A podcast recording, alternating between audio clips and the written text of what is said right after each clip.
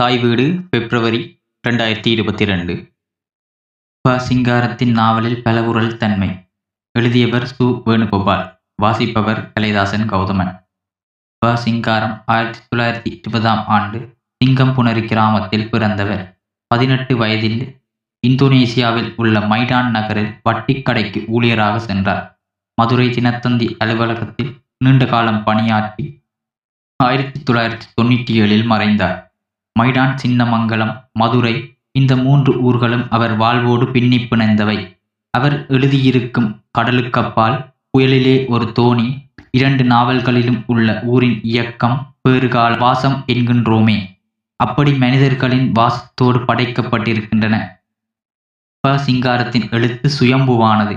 எப்படி புதுமை பித்தன் எழுத்தை மற்றொருவர் பின்பற்ற முடியாதோ அப்படி ப. சிங்காரத்தின் எழுத்தையும் மற்றவர் வசப்படுத்திவிட முடியாத தனித்தன்மை வாய்ந்ததாக இருக்கிறது. இந்த எழுத்து முறை தமிழ் பண்பாட்டின் தாரத்திலிருந்து உருவாக்கி கொண்டதுதான். இதில் ப. சிங்காரம் என்ற படைப்பாளியின் குணமும் சேர்ந்து தொழில்பட்டு தனது தனித்துவமான நடையை உருவாக்கியிருக்கிறது. கொங்கு கரிசல் வண்டல் பிரதேச வாழ்க்கையை அப்படியே கொண்டு வந்தவர்கள் உண்டுதான். ஆனால் பார்வையின் தீட்சண்யம் இல்லாமல் வெளிப்பட்ட படைப்புகளே அதிகம். ப. சிங்காரம் பாண்டி நாட்டு மண்ணையும் மைந்தர்களையும் கண்முன் நிறுத்தியதோடு அல்லாமல் அதில் அவரின் படைப்பு மேதமை வெகு நுட்பத்தோடு வெளிப்பட்டிருக்கின்றது. தெருவில் சாதாரணமாக நடந்து செல்லும் நேரத்திலும் சரி அவசரமான நேரத்திலும் சரி எதிர்படுபவரின் நடை உடை பாவனைகளை சட்டென இரண்டொரு வார்த்தைகளில் சொல்லிவிட்டு விஷயத்துக்கு போய்விடுவார். முழுக்கை பனியனும் சிவப்பு கொட்டடி கைலியும் மிதியடியும் புகை வீசும் சுருட்டுமாய் மரக்காயர் நின்றார். என்று எழுதித்தான் மேலே நகர்கிறார். அதேபோல் மாந்தர்களிடம் வெளிப்படும் உடல் மொழியை ஓர் அர்த்தத்தோடு கையாள்கிறார். வைரவன் பிள்ளையை சந்திக்காரன் செல்லையா? தன் பேச்சை மீறி இராணுவத்திற்கு போய் வந்தவன் அவனை கடையிலிருந்து விலக்கிவிட நினைக்கிறான். உம் சரி உட்காரு. இடது உள்ளங்கையை மாறி மாறி இரு புருவங்களையும் தடவியது. கண்கள் மூடின இடது தொடையின் மீது அட்டனை போட்டிருந்த வலது கால் கடு விரைவாய் துடித்து கொண்டிருந்தது. இந்த தோரணையே அவரின் மனநிலையையும் புலப்படுத்தி விடுகின்றது. நொடிப்பொழுதில் எதிர்பட்டு கடந்து விடுகின்ற சமயங்களிலும் நோக்கங்களை பொறி போல வெளிச்சமாக்கிவிட்டு நகர்ந்து போய்விடுகிறார். நடைபாதை இருட்டிலில் பச்சூலி மனம் கமல நின்றவள் தோலை குலுக்கி நெளிந்தாள். ஒரு சீனன் உற்று பார்த்துவிட்டுப் போனான். நாம் யூகித்துக் கொள்ளலாம். எதேச்சியாக காணும் காட்சியை உரையாடலுக்குள் கொண்டு வந்து பல மாயங்கள் நிகழ்த்துகின்றார். கிளுகிழுப்பான விஷயத்தை சொல்லி ஒருசார் தமிழர்களின் நடத்தை பற்றிய விமர்சனமாக வைத்திருக்கிறார். பெட்டியடியிலிருந்து பேச்சு கிளம்புகிறது.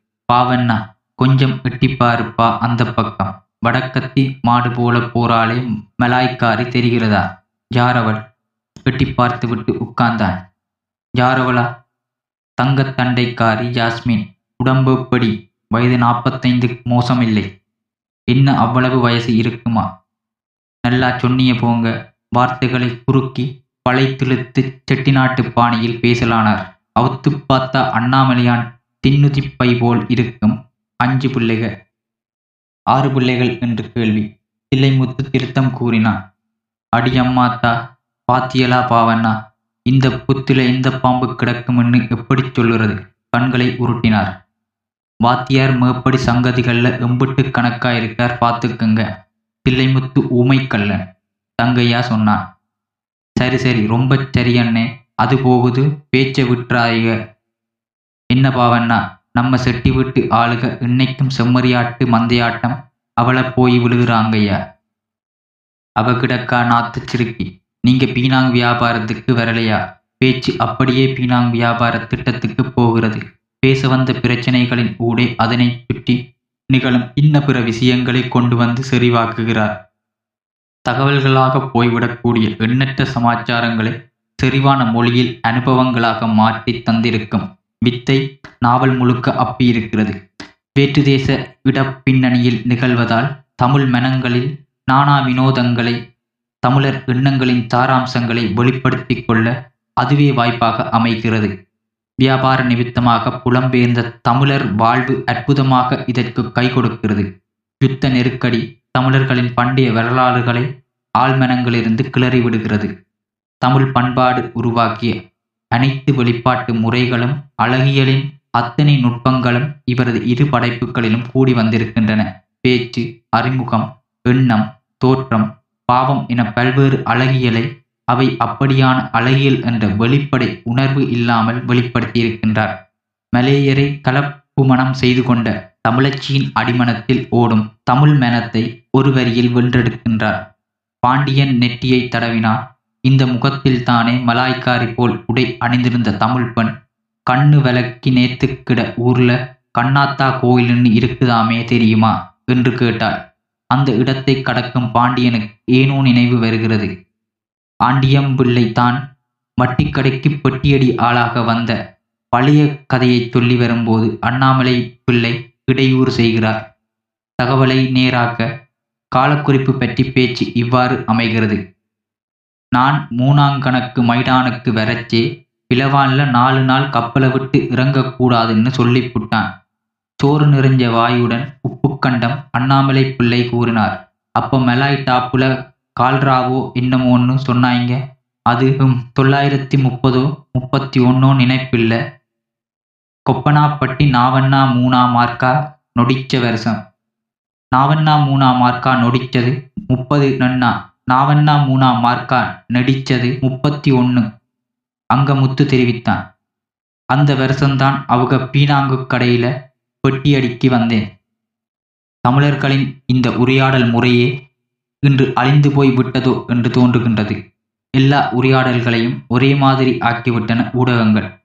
தமிழரின் உரையாடல் நுட்பங்களை அறிய இதுபோன்ற செவ்வியல் நாவல்களை தான் நாட வேண்டி இருக்கின்றது.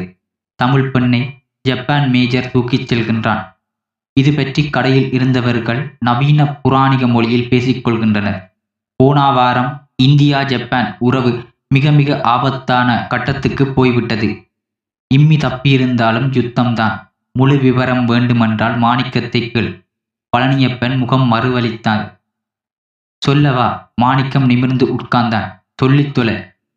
செல்லையாவின் முகத்தில் மெல்லிய புன்னகை தோன்றி மறைந்தது. சரி வயிற்று மணி அடிக்கப் போகிறது. சுருக்கமாகச் சொல்லி முடிக்கின்றேன். போன வாரம் வெள்ளிக்கிழமை நண்பகலில் தையாம் சாலை கனகவல்லியை கெம்பித்தாய் மேஜர் கெனியோச்சி இச்சியாமா தூக்கிச் சென்று விட்டான். தொழியட்டும் மூதேவி நீதான் ராமன் இருக்கிறாயே. கொரில்லா படையுடன் போய் மீட்பதுதானே. இது மலேயா ராமாயணம். நினைவிருக்கட்டும். ராவணன் வாரி தூக்க வந்தான். சீதை என்ன செய்தாள்? இதோ வருகிறேன் காதலரே என்னை கட்டி அணைத்து தூக்கிக் கொண்டு போங்கள் என்று கெஞ்சி கேட்டுக்கொண்டாள் அவனை நியூ பி அசோகவனத்தில் கொண்டு போய் சிறை வைத்து விட்டான் லங்கேஸ்வரன் தையாம் ரோட்டு சீதை போனால் பட்டாணி தோட்டு கோதை என்று ராமர் பேசாமல் இருந்து விட்டாரோ?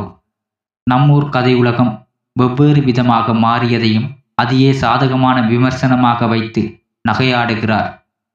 கடலுக்கு அப்பால் நாவலில் வேறு சமாச்சாரங்கள் வேறு இடங்களில் தொடப்படுகின்றன.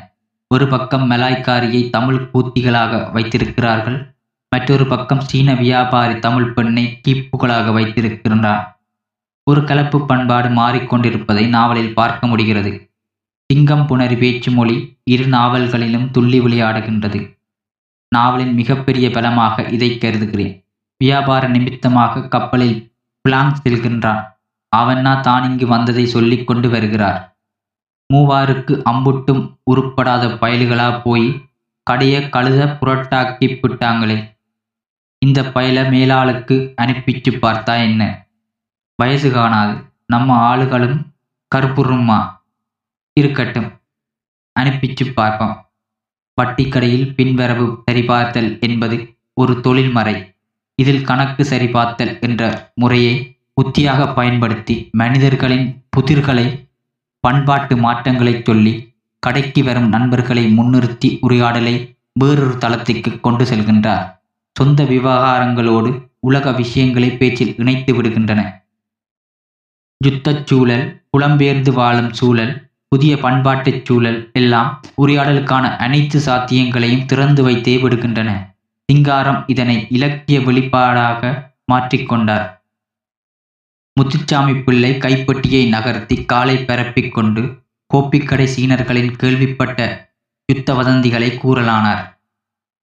பிரிட்டிஷ் படை வடக்கு மலேயாவில் தரையிறங்கி அலோஸ்டார் நகரை பிடித்துவிட்டது. ஒரு சீனன் ஜப்பானிய சிப்பாய் வேஷத்தில் போய் ஜெனரல் ஜாமசித்தாவை சுட்டுக் கொன்று விட்டான்.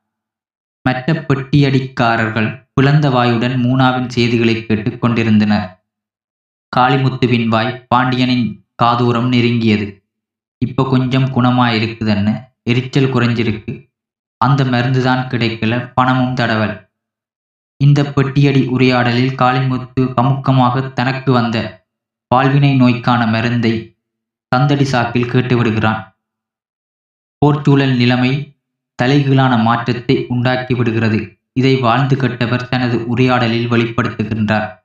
பெரியவங்க சொன்னதெல்லாம் அப்படி அப்படியே நடக்குது. பார்த்துக்குன்னு தானே இருக்காய். குப்பை உயருது கோபுரம் தாழுது. ப்ளஸரில் போனவன் நடந்து திரிகிறான். நடந்து திரிஞ்சவன் ஏரோப்ளேன்ல பறக்கிறான். உங்க தகப்பனார் எல்லாம் எப்படி பேர்பட்ட மனுஷன்? சொன்ன சொல் தவறாத சத்தியவான். அவரெல்லாம் திருவிழாவிலேயே வேஷம் போட்டு ஆடினவனெல்லாம் இன்றைக்கு உங்க ஊர் கடை வீதியில மனுஷன் உட்கார்ந்திருக்காண்டா? அக்கறை தீமை சங்கதியும் அப்படித்தான் போச்சு. எல்லாம் கால கோலமுடாப்பா தெருக்களும் கடைகளும் அதில் ஊடாட்டம் மனிதர்களும் இயக்கமும் சொல்லித் தீர முடியாத விதத்தில் சொல்லப்பட்டு கொண்டே வருகின்றன. சிங்காரம் லேவாதேவி கடையில் ஊழியராக வந்ததும் தெரு தெருவிக்கு போய் வசூல் செய்யும் வேலை அமைந்ததும் மக்கள் இயக்கத்தை நெருக்கமாக கவனிக்க நேர்ந்திருக்கிறது. இது இந்நாவலின் அடிப்படைக்கு பெரிய பங்களிப்பாக அமைகிறது. பெட்டியடி பையனாக வந்து வட்டிக்கடை முதலாளியான வானாஜினாவின் வாழ்க்கையை பாவனையோடு கூடிய நான்கு வரி எழுத்தில் சட்டென வளர்த்தெடுக்கிறார். ஆதியில் மேல் துண்டை இடுப்பில் சுற்றிக்கொண்டு லேவாதேவியின் தொழிலில் புகுந்தார். அடுத்தாளானபின் துண்டு இடது கைப்பிடிக்கு உயர்ந்தது. அப்புறம் மேலாளான பிறகு முழங்கை மடிப்பில் சிறிது காலம் தொங்கியபடி பட்டும் படாமல் தோலைத் தொட ஆரம்பித்தது. பானாஜீனா மார்க்கா முதலாளியான பிறகுதான் மேல் துண்டு தோளில் நன்கு படிந்து இருபுறமும் தொங்கத் தொடங்கிற்று. புதுமைப்பித்தன் நடையைப் போல இள்ளல் தன்மை மிக்க என்றாலும் ஒருவித நிதானமும் உள்ளத்தின் விழிப்பும் நுட்பமான விமர்சன தொனியும் கொண்ட எழுத்து வகை சிங்காரத்தினுடையது. புதுமைப்பித்தனைப் போல அவசர அவசரமாக எழுதாமல் சாவகாசத்தோடு எழுதுவதற்கான நாவல் என்ற கலைச்சாதனத்தை கையில் எடுத்ததால் மிகச்சிறந்த இலக்கிய படைப்புகளாக உருவாகிவிட்டார். பத்திரிகையின் தேவையின் பொருட்டு அவசர அவசரமாக சிறுகதைகள் எழுதுவதை சிங்காரம் தவிர்த்ததால் நாவலில் அத்தனை அழகுகளையும் ஆழங்களையும் அவரால் கொண்டு வர முடிந்திருக்கிறது. தெருவை விவரித்தாலும் அதில் படிந்திருக்கும் காலத்தின் சுவடுகளைச் சொல்லி தொழில் நிமித்தமாக ஓடும் மக்களை காட்டுகிறார். இதில் நேற்றிய ஆனந்த நினைவுகளின் அலையோ நாளைய நிச்சயமற்ற தன்மையிலும் வாழ வழி தேடும் முயற்சிகள் துடிப்பதையோ நாம் காணும்படி சித்திரமாக்கி விடுகிறார். நேரடியாகவோ ஒன்றை தொட்டு நினைவு கூறுதலின் வழியாகவோ செவி வழி கேட்டதாகவோ புனியப்படும் உலவும் செய்தியாகவோ வேறு பல்வேறு மாந்தர்களின் வழி விஷயங்கள் பரப்பப்படுகின்றன. விஷயங்கள் எழுதப்படுதலை அல்லது மொழியப்படுதலையே உரையாடலில் கொண்டாடி வந்த தமிழ் சமூகத்தின் வெளிப்பாடு இந்த நாவல். தமிழ் மனங்களின் ஊற்றுக்கண்ணை திறந்தவர் சிங்காரம். வட்டார மொழி நாவல் முழுக்க பெருகி வருகிறது. மதுரை பரப்பும் சிவகங்கை பெறப்பும் மலேயா இந்தோனேசியா தேசங்களில் மிகுந்தபடியே இருக்கின்றன. இந்த மண்மனத்தை அவர்களின் சிறு சிறு அசைவுகளில் இருந்தும் நீக்க முடியாதபடி இருக்கின்றது. இது ஆயிரத்தி தொள்ளாயிரத்தி நாற்பதாம் ஆண்டு சமாச்சாரம் என்பதையும் கணக்கில் கொள்க. இன்றைய வெளிநாட்டு வாழ்முறையில் இருந்ததல்ல. பீனாங் போகும் கப்பல் புயலில் சிக்கிக் கொள்கிறது. மாரியும் காற்றும் கூடிக் கலந்து ஆடி குதித்து கெக்களிக்கின்றன. அலையோட்டம் தெரியவில்லை. வானுடன் கடல் கலந்து விட்டது. மழை தெரியவில்லை. வழியுடன் இணைந்து விட்டது. தொங்கான் தாவி குதித்து விழுந்து பம்பரமாய் சுற்றுகிறது. வலப்புறம் இடப்புறம் அப்படியும் இப்படியுமா? தாவி குதித்து விழுந்து திணறி தத்தளிக்கின்றது. எலும்புகள் முறிவது போல் நொறு நொறு நொறுங்கல் ஒளி. தலைக்கு மேல் கடல் இருளிருட்டு இருட்டிருட்டு. கடல் மலை புயல் வானம். அருவி அருவி உப்பருவி கடலருவி. மின்னொளி கப்பித்தான் பொந்துதாவும் பேயுருவங்கள். இவ்விதம் அந்த அனுபவத்தை படைப்பெழுச்சியோடு எழுதிச் செல்கிறார். சிங்காரத்தின் இந்த நாவல்களில் நவநவமான அழகியல் வெளிப்பாடுகள் கொட்டிக் கிடக்கின்றன. பகல் இரவாகி பகலாகி இரவாகியது. வாயில் தீயொளி வீசும் சிகரெட் இப்படி தெறிப்பான நடை. மலையில் குளக்கரை உள்தட்டு நெடுகிலும் நெருக்கமாய் பகல் விளக்குகள் எரிய எண்ணற்ற தங்க வேல்களால் புத்துண்டது போல் தண்ணீர் குழம்பி மின்னும். இப்படியான கவித்துவ காட்சிகள் எல்லாம் இடங்கால வாய்ப்புகளின் விளைவு பாரத மக்கள் அனைவருமே கண்விழிப்பதற்கான முழு முதல் தேவை கடுமையான அதிர்ச்சி வைத்தியம். இப்படி சிந்தனை தெரிப்பு அத்துருதி முத்துக்கருப்ப பிள்ளை இரட்டை வீடு முத்துலட்சுமி சொல்மாரி சோமசுந்தரம் விடாகண்டன் செட்டியார் குங்குமப்பொட்டு உலகளந்த பெருமாள் நாடார் இப்படி அடைப்பேரோடு உலவும் மனிதர்கள் காங்கை தாவோட்டம் மறுகோழிப் பயல் அக்கிரமச் செலவு அத்தாப்பு வீடு பௌவநீர் இப்படி மண்வாசனையோடு வரும் வட்டாரக் கலைச்சொற்கள் ராயல் மென்மத சஞ்சீவி மாத்திரை கின்கிஸ் ஷோ என விதம் விதமான விளம்பரப் பொருட்கள் பல விஷயங்கள் கலந்து நாவலுக்கு பேரழகை தருகின்றன. கப்பலில் செல்கிறார்கள். இந்த பயணத்தில் மட்டும் எத்தனை கவனமான வரிகள் எழுதப்பட்டிருக்கின்றன என்று பாருங்கள். கடலில் காரி துப்பிவிட்டு வந்த நல்ல கண்ணு கோனார் கூறினார். கந்தகத் தண்ணி சனியன் பக்கத்தில் மொத்து மொத்தென்று மோதி கிதறிய கடல் அலைகளின் ஓசை நேரே சீராய் எழுந்து தேய்ந்தெழுந்தது. ஆற்றுவாயில் தகதி கலங்களாயிருந்த பவ்வநீர் பச்சைமாகி ஊதாவாகி நீளமாகி நீள்மைக்கும் கருமைக்கும் நடுமையான கருநீளமாகி நின்றது. தினத்தந்தி என்ற செய்தி நிறுவனத்தில் பணியாற்றிய ப. சிங்காரத்தால் எப்படி இப்படி படைப்பு மொழிகள் சாவகாசமாக கையாண்டார் என்று எனக்கு ஆச்சரியமாக இருக்கிறது. படைப்பூக்கம் மிக்க ஒரு மகத்தான கலைஞனுக்கு உரிய அங்கீகாரம் தராத இந்த தமிழ்ச் சூழல் அவரை மேற்கொண்டு எழுத விடாமல் முடக்கி அளித்தது. ஒவ்வொரு நாவலும் எழுதப்பட்டு பிரசுரம் செய்ய ஆளில்லாமல் பத்தாண்டு பத்தாண்டு கழித்தே வெளிவந்திருக்கிறது. ப. சிங்காரத்தின் நாவலில் பலகுரல் தன்மை. பகுதி இரண்டு. எழுதியவர் து. வேணுகோபால். வாசிப்பவர் கலிதாசன் கௌதமன். வா. சிங்காரத்தின் படைப்பு மனம் மனித மனங்களின் விசித்திரங்களை பல்வேறு விதங்களில் வென்றெடுத்திருக்கின்றது. சில இடங்களை மட்டும் இங்கே தொட்டு பார்க்கலாம். உலக அரங்கில் ஜப்பான் தோற்கிறது. இந்தியா தேசிய இராணுவத்தில் பணியாற்றி தமிழ் இளைஞர்கள் விலகிக் கொள்ள நினைக்கின்றனர். இராணுவ முகாம்களிலிருந்து பிரிந்து காட்டு வழியாக வருகின்றனர். தமிழ் படைக்கும் ஜப்பான் படைக்கும் இடையே போர் நடக்கின்றது. இருபத்தி ரெண்டு தமிழர்கள் மாண்டு போகின்றனர். நல்லடக்கம் நடக்கிறது. இஸ்லாமிய தமிழனுக்காக லெப்டினன்ட் அப்துல் காதர் தொழுகை நடத்துகிறார். மற்ற தமிழர்களை ஐந்து ஜாதி மரத்தின் அடியில் நல்லடக்கம் செய்ய முனைகின்றனர். ஒரு வீரன் சொல்கிறான் யாருக்காவது திருப்புகழ் தேவாரம் தெரியுமா? என்கிறான். சுமத்ரா லேவாதேவிக்கடை ஒன்றிலிருந்து போராட வந்த தங்கப்பன் திருப்புகழ் தெரியும் என்கின்றான். குரலை உயர்த்தாமல் பாடச் சொல்கின்றனர். வீரமரணம் அடைந்தவர்கள் முன் கைகூப்பி பாடுகின்றான். கருவின் உருவாகி வந்து வயதளவிலே வளர்ந்து கலைகள் பலவே தெரிந்து மதனாலே கரிய குலன் தங்கள் அடிசுவடு மார்புதைந்து கவலை பெரிதாகி நொந்து மிக வாடி பகையசுரர் சேனை கொன்று அமரர் சிறை மீளவென்று. தோள்களில் துப்பாக்கியை மாட்டியவாறு புதைகுழியை சுற்றிலும் கைகூப்பி நின்று தமிழர்களின் மெய் சிலிர்க்கின்றன. கண்களில் நீர் சொரிகின்றன. காட்டுக்குள் இருந்து வந்த ஈரக்காற்று அவர்கள் முகத்தில் தழுவி சில்லெடுக்கின்றது படிப்பவர் நமக்கு கண்களில் கரை கட்டுகிறது. வைரமுத்து பள்ளை பீனாங்கில் வட்டிக்கடை வைத்திருப்பவர்.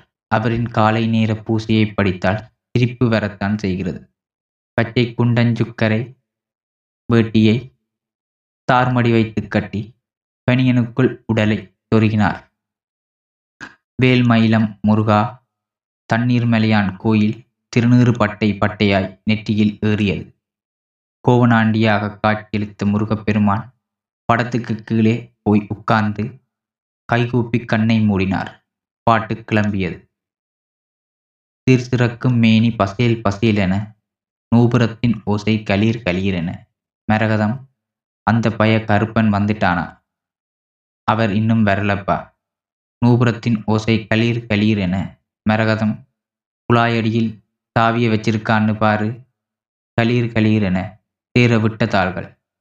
காமாட்சி அந்த கிராணி சம்சாரத்துக்கு கொடுத்த கைமாத்து வெள்ளி வந்துருச்சா? இன்னும் இல்ல நாளைக்கு தர்றமின்னு சேகரத்தின் வாளை சிலோர் சிலோர்களும் வைரமுத்து பிள்ளையின் திருப்புகள் முழுக்க வட்டிப்புகளாக வெளிப்படுகின்றது.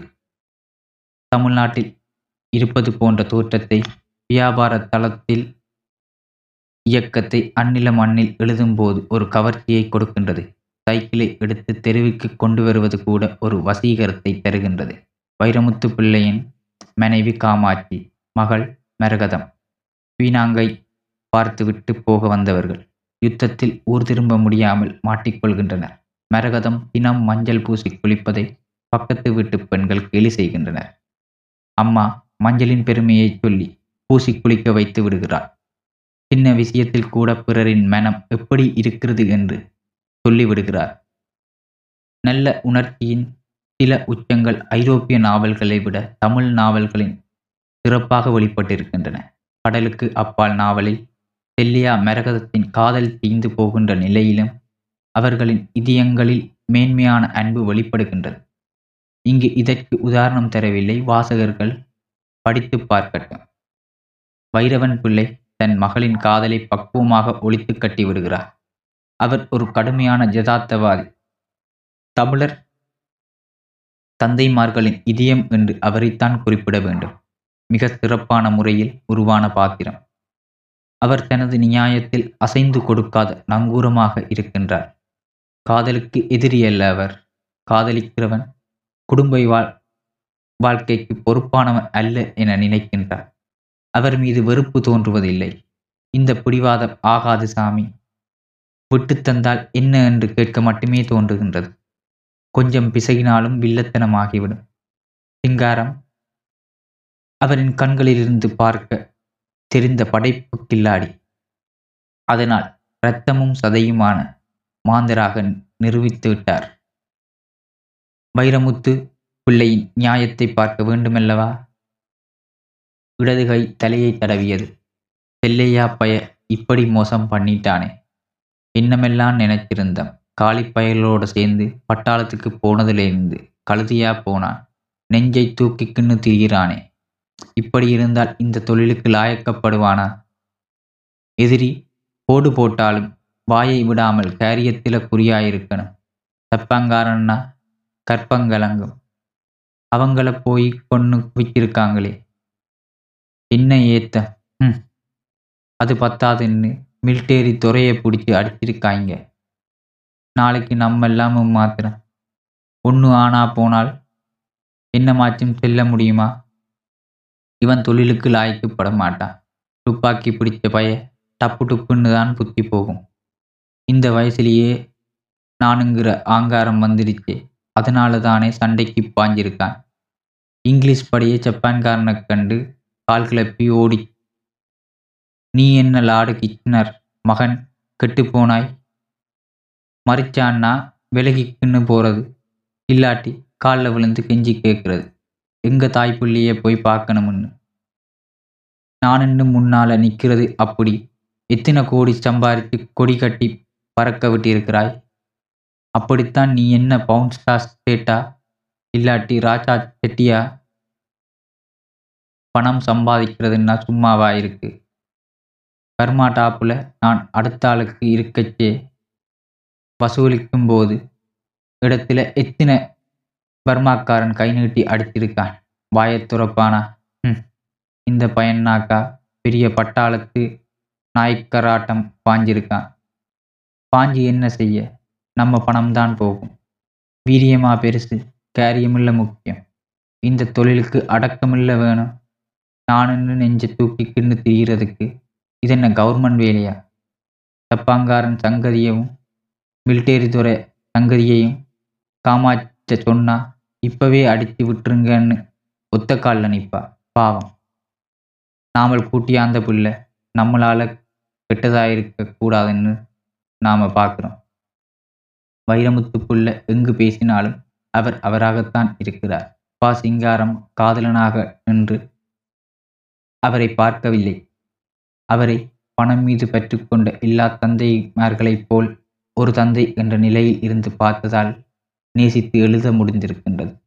இவரது மகளை காதலிப்பவன்தான் செல்லையா இதில் வைரமுத்து பிள்ளையின் உள்ளூர விருப்பம் அது இராணுவத்தில் சேரும் முன்வரை கடலுக்கு அப்பாலில் வரும் செல்லையாவின் தொடர்ச்சிதான் புயலிலே ஒரு தோணியில் வரும் பாண்டியன். செல்லையாவின் மனப்போக்கு பணத்தை சேமிக்க முடியாது என்று ஒரு கணிப்பு ஓரளவு சரிதான். ஆனால் இராணுவத்தில் உயிர் பயம் இல்லாமல் சாகசங்களில் துணிந்து ஈடுபடுகின்ற வீரனுக்கு பணம் வந்து கொட்டும் என்பதற்கு பாண்டியன் உதாரணமாக இருக்கின்றான். வைரமுத்து பிள்ளை போன்றவர்களுக்கு இது ஒரு பதில்தான். இந்த பணத்தை பாண்டியன் போற்றவில்லை. தூக்கி எறிந்துவிட்டு மீண்டும் ஒரு போராட்டத்தில் குதிக்கின்றான். லட்சியம் பலரை குறுக வைக்கிறது. புயலிலே ஒரு தோணி நாவலில் வந் வரும் சுந்தரம் பணத்துக்காக உடன் போராடிய நண்பர்களை காட்டிக் கொடுக்கின்றான். உல்லாசமாக இருக்கின்றான் மாட்டிக்கொள்கின்றான். பாண்டியன் தலைமையில் நான்கு நண்பர்கள் திட்டம் தீட்டி தீத்து கட்ட சுற்றி அமர்ந்திருக்கின்றனர் திவான் கடையிலிருந்து பண்டித மோதினால் நேருவை பறிகொடுத்தோமே என்ற சுந்தராம்பாள் பாடல் ஒரு முரண் நகையாக ஒலிக்கின்றது. சாவு பயத்தாலும் சுந்தரத்துக்கு வேறொரு நினைப்பு வருகிறது. வயிறு கிள்ளுகிறது. சிங்கியோங்கில் பிபியும் ருமீலாவும் காத்திருப்பார்கள் என்ற நினைவு வருகிறது. இந்த மனத்தை என்னவென்று? இப்படியான மாநில மர்மத்தை நெருக்கடியான சூழலில் வெளிப்படுத்துகின்றார். தான் செய்த துரோகத்திற்கு பொறுப்பேற்று சாகும் தருவாயில் வீரனாக இருந்து இந்த மரணத்தை ஏற்றுக்கொள் என்று நிர்பந்தம் செய்கின்றார். சுந்தரம் திரும்ப திரும்ப காப்பாத்துங்கண்ணே என்றுதான் கெஞ்சுகின்றான். வாழ்ந்து விட வேண்டும் என்றுதான் உள்ளம் துடிக்கிறது. படைப்பெழுச்சியில் உச்சமாக வெளிப்பட்ட அத்தியாயங்களில் இதுவும் ஒன்று. பாண்டியனுக்கு போர்முனையில் மரணம் சம்பவிக்கிறது. இத்தருணத்தில் மனதின் அடியாளத்தில் ஓயாமல் அலையடித்த சின்ன மங்கள கிராமத்து நினைவுகளும் மதுரை நகர நினைவுகளும் மிதந்து வருகின்றன. பிறந்த பூமியிலும் புலம்பெயர்ந்த பூமியிலும் நிலை கொள்ள முடியாது. புயலில் சிக்கிய தோணி போல நிஜத்திற்கும் நினைவிற்கும் அலைவுற்றபடி மரணிக்கின்றான். இளைப்பாற விரும்பிய ஒரு இளம் போராளியின் மரணம் காவிய சோகத்தோடு முடிவு பெறுகின்றது. மரணத்தின் கரங்களில் அமர்ந்துவிட்ட நொடியில் அவன் எதை விரும்பினான் என்பதை அறிய முடிகின்றது. கள்ளங்கபடமற்ற அவனது குழந்தை பருவம் சிரிப்போடும் வியாபாரத்தில் வெற்றியடைந்த கூவலோடும் வருகின்றது. அந்த அழகிய உலகத்தை தான் நேசிக்கின்றான். தமிழ் பண்பாட்டின் அந்த இலைகளையும் பின்னியபடி அசையும் நாவல் புயலே நாவல் புயலிலே ஒரு தோணி. போரையும் போர்க்கால சூழலையும் நேர்முகமாக கண்டவர் பா. சிங்காரம். அப்போது வயது இருபது. சாகசத்தின் மீது பேரார்வம் கொள்ளும் வயது. விடுதலையின் மீது மானுடத்தின் மீதும் கொள்ளும் தீவிர காதல் வயது. இந்த பேரார்வ காலத்தோடு தன்னை ஓர் அங்கமாக்கிக் கொள்கிறது. நேரடியாக போர் முனையில் இல்லை என்றாலும் அந்த கனவு ஒரு போர் வீரனை விட பல்வேறு திருப்பங்களில் ஊடுபாய்கிறது. இதனால் போரை பற்றி இன்னும் இன்னும் ஆர்வத்தோடு அறிந்து கொள்ள முயன்றிருக்கின்றார். போரிடும் இடங்களிலும் சரி பின்வாங்கும் இடங்களிலும் சரி தோல்வியிலும் சரி வெற்றியிலும் சரி இந்த பின்னலில் மனிதர்களின் செயற்பாடுகளும் சரி ஒரு அசாதாரண எல்லைக்கு செல்கின்றன. இது எல்லாம் சிங்காரம் கட்டி கற்றிருக்கக்கூடும் German Japan Russia America England முதலிய நாடுகளில் போரில் கண்ட படிப்பினைகளை வெற்றி தோல்விகளை வரலாற்று உணர்வோடு படித்திருக்கின்றார். இதன் தாரம் இந்த நாவலுக்குள் தொழில்பட்டிருக்கின்றது.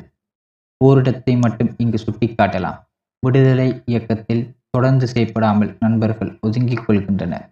பாண்டியன் தொடர்ந்து செயல்பட விரும்புகின்றான். இதற்கு அவனது வாசிப்பும் ஊக்கத்தை தருகின்றது. பாபரை பற்றிய நூல் ஒன்றை வாசிக்கின்றான். அதில் ஒரு பகுதி அவனை கவர்கின்றது. இந்தியாவில் முகலாய பேரரசு வித்திட்ட பாபர் எந்த ஊரிலும் இருமுறை ரம்ஜான் பண்டிகை கொண்டாடியதில்லை.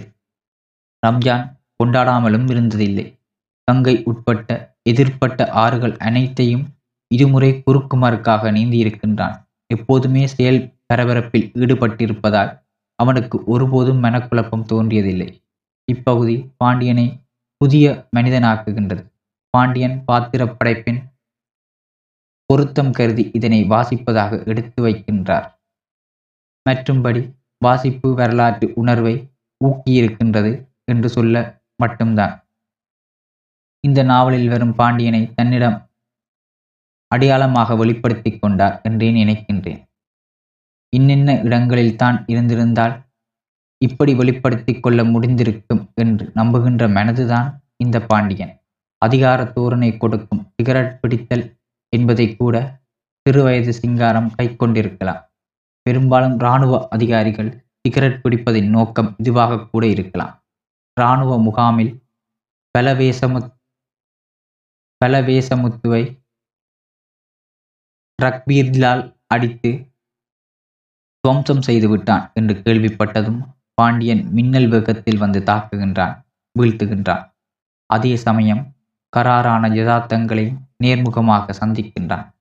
இந்திய தேசிய இராணுவத்தில் தான் ஒரு கமாண்டோ கேப்டன் என்று தன்னை ஜப்பானிய கீழ் அதிகாரியிடம் அறிமுகம் செய்கின்றான். அவன் பலத்த சிரிப்பொன்றை வெளிப்படுத்திவிட்டு இந்திய தேசிய இராணுவத்தில் கமாண்டோ அணிகளோ காமிகாசே பிரிவே கிடையாது. உன்னை மீண்டும் மந்தையில் சேர்க்கவே இந்த உபாயம் என்கின்றான். இதுதான் உண்மையான நிலவரம். நாவலில் சாதாரண இராணுவ வீரனாக இருந்த கொரில்லா படைக்கே இறுதியில் தலைவனாகுகின்றான் பாண்டியன். இது தீரத்தின் கனவு. அல்லது கொரில்லா தலைவனாக இருந்த ஒருவனை பாண்டியனாக்கி இருக்கும் புனைவு.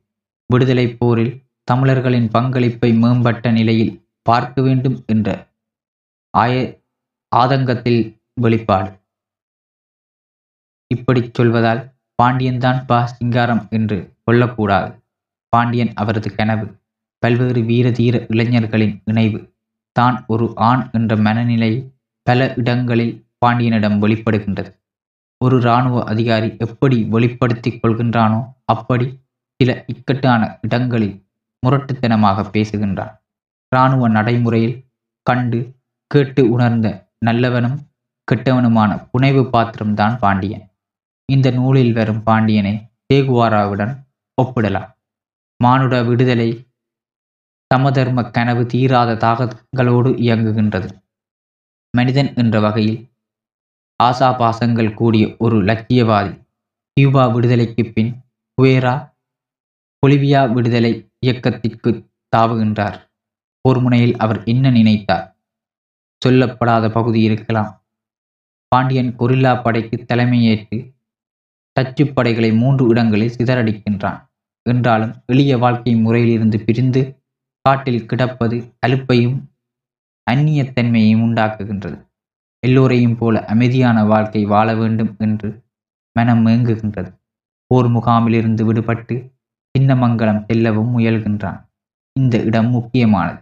வெளியிலிருந்து இராணுவ வீரர்களை நாம் பார்ப்பதற்கும் உள்ளிருந்து அவர்கள் பார்ப்பிற்கும் வித்தியாசம் இருக்கின்றது.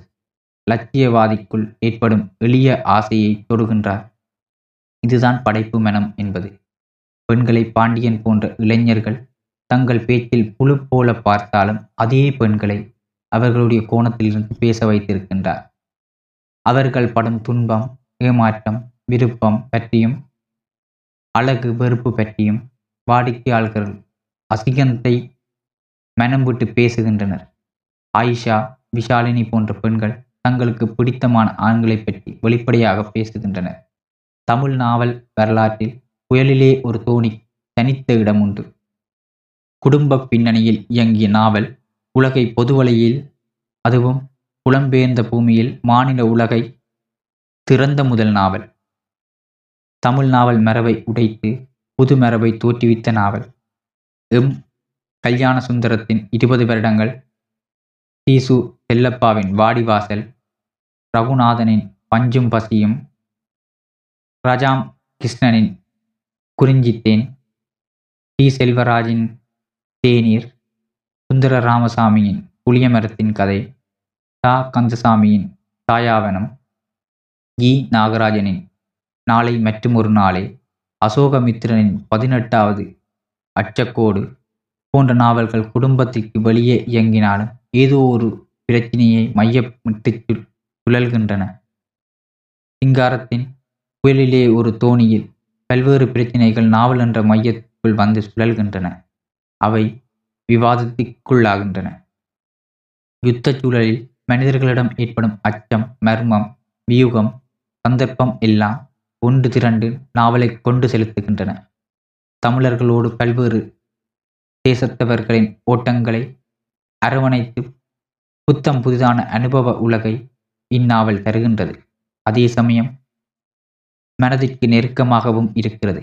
இங்கு தமிழர்களோடு தெலுங்கர்கள் கன்னடர்கள் இஸ்லாமியர் மராட்டியர் கலந்து வாழ்வது போல மலேயர் சீன இந்தோனேசியர்களோடு தமிழர்கள் இயங்குவது இயல்பாகவும் சகஜத்தன்மையோடும் தோற்றம் கொள்கின்றது. இது ஆயிரத்தி தொள்ளாயிரத்தி நாற்பதுகளின் சித்திரம் என்பது மீண்டும் நினைவுபடுத்திக் கொள்ள வேண்டும். இந்த நாவலின் இயக்கம் ஒற்றைத்தன்மையில் இல்லாமல் நாலா பக்கமும் விரிந்து பரவுகின்றது. யுத்த பின்னணி உண்டாக்கும் மர்மத்தை சிங்காரம் நவநவமாக பயன்படுத்தி கொண்டார்.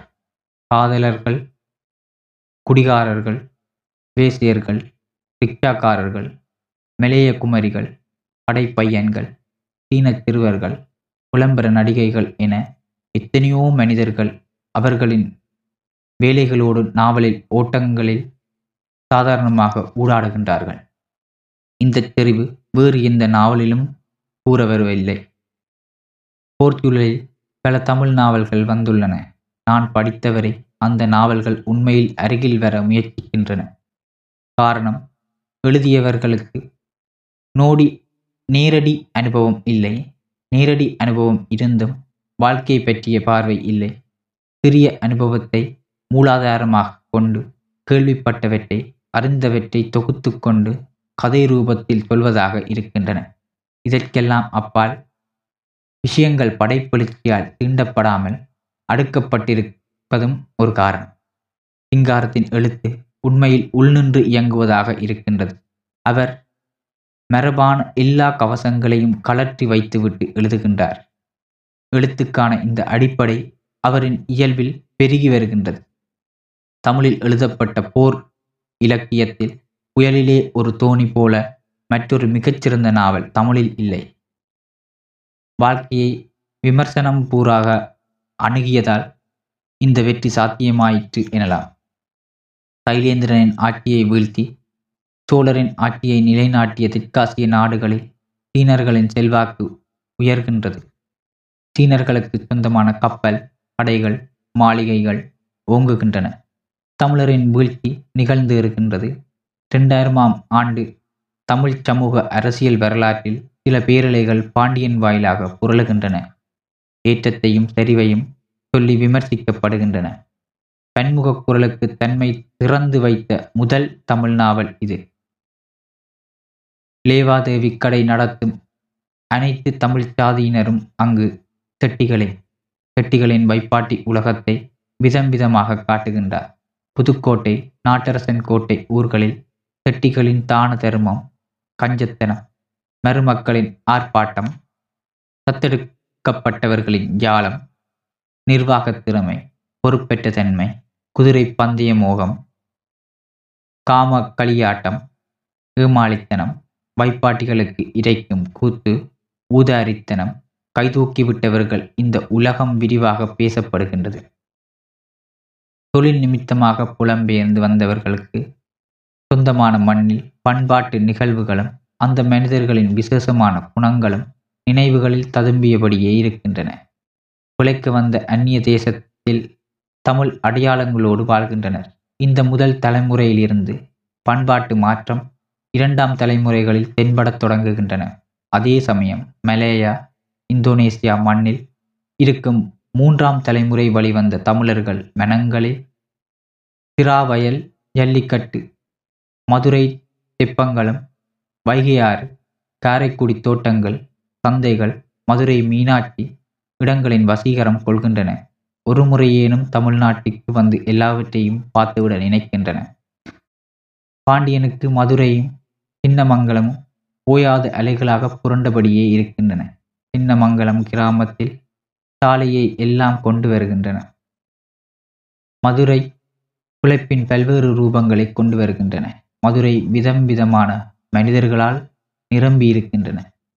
பல்பொடி விற்பவர் சோற்றுக்கடையில் சூடா களி உருண்டை சாப்பிட கூவுபவர்கள் தாதாக்கள் மாமாக்கள் மந்திரவாதிகள் கூடை வியாபாரிகள் இட்லி கடைகள் வேசியர்கள் நாடகக்காரர்கள் சினிமா ரசிகர்கள் என யார் யாரையோ வருகிறார்கள்.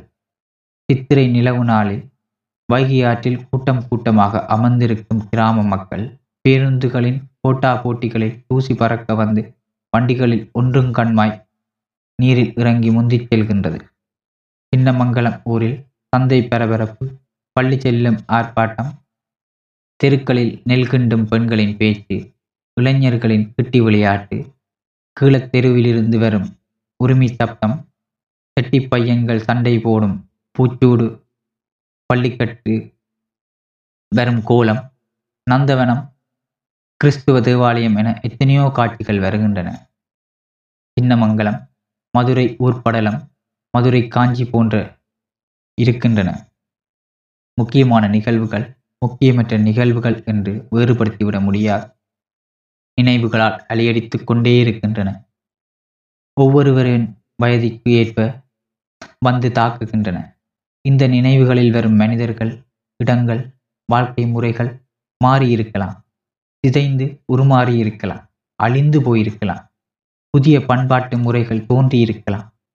குண விசேஷங்களில் எவ்வளவோ மாற்றங்கள் நிகழ்ந்து இருக்கின்றன ஆயிரத்தி தொள்ளாயிரத்தி நாற்பதுகளில் வாழ்க்கை இந்த கணம் நிகழ்ந்து கொண்டிருப்பது போல உயிர் பெற்று அசைகின்றன. Madurai Singampunari Chinnamangalam Medan Penang Singapore ஊர்களில் மக்கள் எப்படி இருந்தனர்? எப்படியெல்லாம் தங்கள் அகத்தையும் புறத்தையும் வெளிப்படுத்தி கொண்டனர்? தமிழர்களின் சொந்த பூமி புலம்பெயர்ந்த பூமி என்ற இரு உலகங்களில் தங்கள் ஆபாசங்களை வெளிப்படுத்திக் கொண்டிருக்கின்றன. போன்ற நெருக்கடியும் நினைவுகளால் நிரம்பிய வாழ்க்கையும் நிச்சயமற்ற நிம்மதியற்ற நிகழ்கால வாழ்க்கையையும் மாறி மாறி உருள்கின்றன. யுத்தம் என்ற புள்ளியில் மனிதர்களின் முன்பின்னான மனிதர்களின் தலைகள் மாற்றங்களை மனதின் வேடிக்கைகளை ஆழ்ந்த இல்லலோடு பேசுகின்றார். இந்த மனிதர்களின் நிலையற்ற தன்மை புதிய இருத்தல் பிரச்சனையாக உருவெடுக்கின்றது. புயலிலே ஒரு தோணி போல நிலையற்று நகர்கின்றது. இந்த நாவலை மனித சமூகத்தின் மாபெரும் இயக்கம் என்று சொல்லலாம்.